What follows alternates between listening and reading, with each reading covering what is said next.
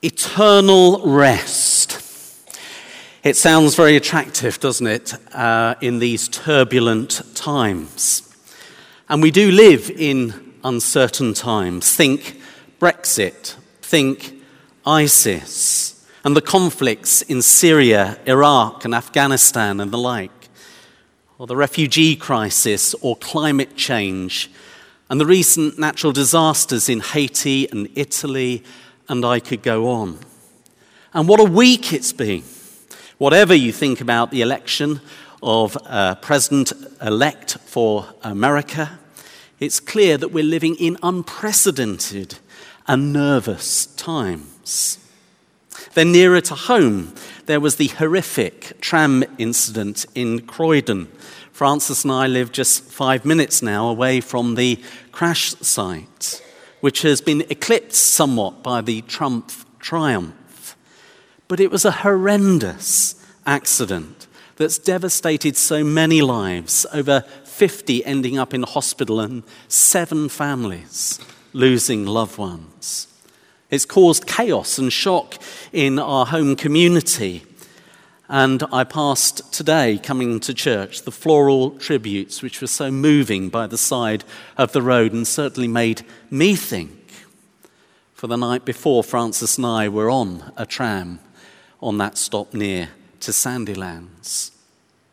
And I can only begin to imagine what it must be like for the families who've been affected directly. And it stirred up memories for me years ago when I could have lost my life in a road accident, being in a mini bus that went off the road and went end to end one and a half times and miraculously walked away from it. But any instant like that, or when you lose someone through a tragedy, changes your life. And it makes you very honest about death and your thoughts about death too. It also made me think about people that I've lost. I think of my own mum who died of cancer aged 57. And in just a few months, her younger sister died of cancer. And just a few months on from that, my dad's uncle died of cancer. It was as though in our family there was just one thing after another. I know Martin has had a bereavement recently. Clergy are not immune from the pain of bereavement. And what's more, it was nine years ago, on the 11th of November, that Martin and I, and many of you, lost a good friend in the Reverend Dr. Rob Frost. And I know that there are many of you here tonight that are still feeling the acute pain of grief. For this life can be very cruel at times. Because we love, it means we hurt deeply when we're separated from our loved ones. And Remembrance Sunday, of course, is a time as well of thinking of all those that have been affected by war. I think of my late granddad and his experiences and how he was scarred through what happened to him when he served for his country. And there are many who are still affected by wars that are happening now and wars that have gone past. And it's when we're grieving or that life is uncertain with the big things that are going on in the world, we start to ask the questions what is life all about? Will there ever be peace in this world? Is there life after death? Where is the hope for the world? Well, death is the most certain fact of life. No one has to ask the question, is there death after life? But we all have to ask the question, is there life after death? Well, the Christian faith has a tremendous message, and it's here in the music that we've been listening to, in the hymns.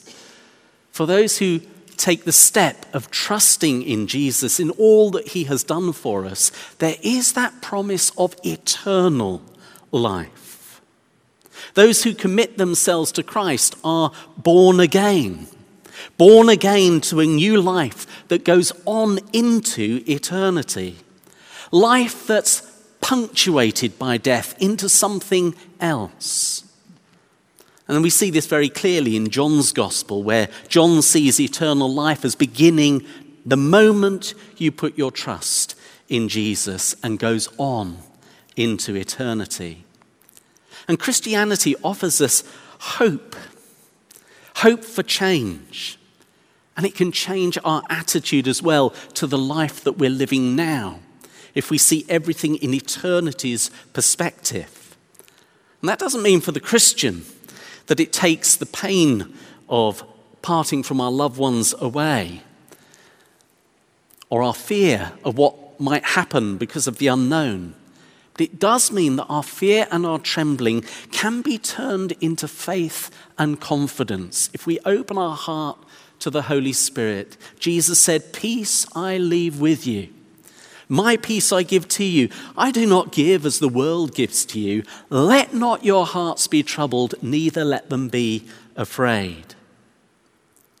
And then we come back to that refrain that comes through Fauré's Requiem eternal rest.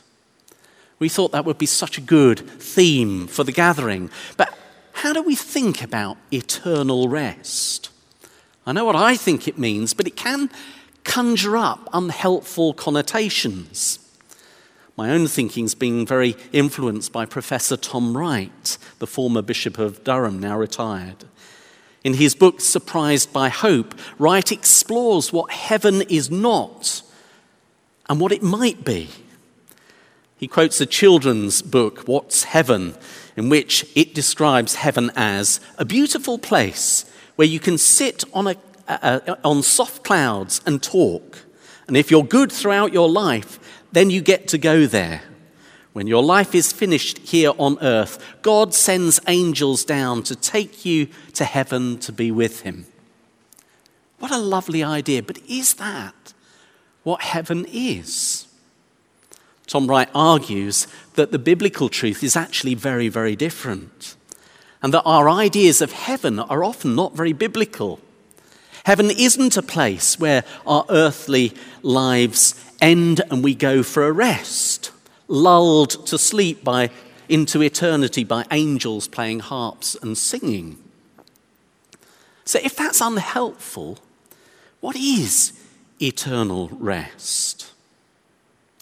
The phrase is an afterlife concept in some Christian denominations, it's tended to mean more like endless peace or calmness or being in the refreshing presence of God.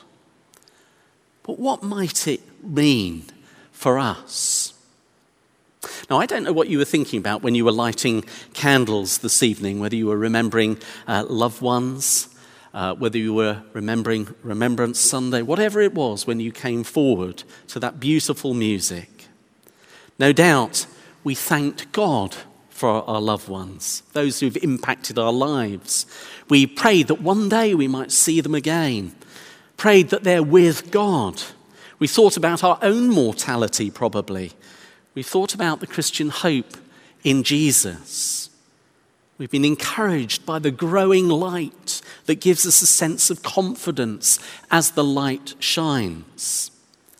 And I think we should be encouraged tonight. And the last piece that we will hear in Fauré's Requiem, I find a great encouragement. And may I share something to think about that might make you think again about what heaven is all about. Something that gives us a vision for the future and work for us to do now. Arguing from the New Testament, Professor Tom Wright teaches that when Christ returns, the dead who've been asleep will experience a whole new life. Not just their souls, but their bodies. Christians will be reclothed with a new body. It's all there in the New Testament. What an encouragement that is to be reclothed. I think of those who lost limbs in the tram accident. You wouldn't want eternity like that. I think of those whose bodies wearing out, and you think, do I want to live like this eternally? There's that hope of being reclothed.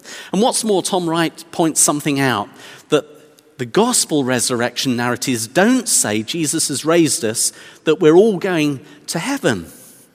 Rather, it says that Christ is coming here to join together the heavens and the earth in an act of new creation. There will be a recreation, something that was picked up in our Revelation reading. So, what Wright says is try to think again. Think of life after life after death, he says. Resurrected for the new heaven and the new earth. That's why we pray, Thy kingdom come on earth as it is in heaven. And Jesus' resurrection marks the beginning of that restoration, for he will complete it on his return. For Jesus is raised, therefore the new creation begins now and one day will be completed when he comes again. So we mustn't lose hope, but share the good news for all and point people to the Christ who makes eternal life possible. Allow the Holy Spirit to work through you to usher in that kingdom because we are part of the beginning of the movement towards what God wants to accomplish. So, therefore, we catch the vision. We're not satisfied with the way things are in the world, and we work for the kingdom that God will one day usher in in completeness. So, in this service, as we think about eternal rest, I want to think of that eternal rest as one day all the injustices of this world will be put right. The world in turmoil will be in harmony with God again. Ultimately, love wins. And so we must be a people of love with faith and life changing hope. No more talk of heaven with clouds and harps up there, but confidence in the coming kingdom of God. That yes, when we're weary, there will be a release, a rest from the things of this world. But when Christ comes, we will all be raised who trust in him. Our eternal rest will not be sleep forever, but shalom, God's deep peace everything in harmony with his love. The disorder of these days ends, and there will be recreation, recreation, and renewal. And all will be made well, and there will be no more crying, and no more weeping, and no more suffering, as our Father intended it to be. So, will you join with me and listen to this beautiful promise in this last piece of the kingdom of God, the city of Jerusalem in Paradisum?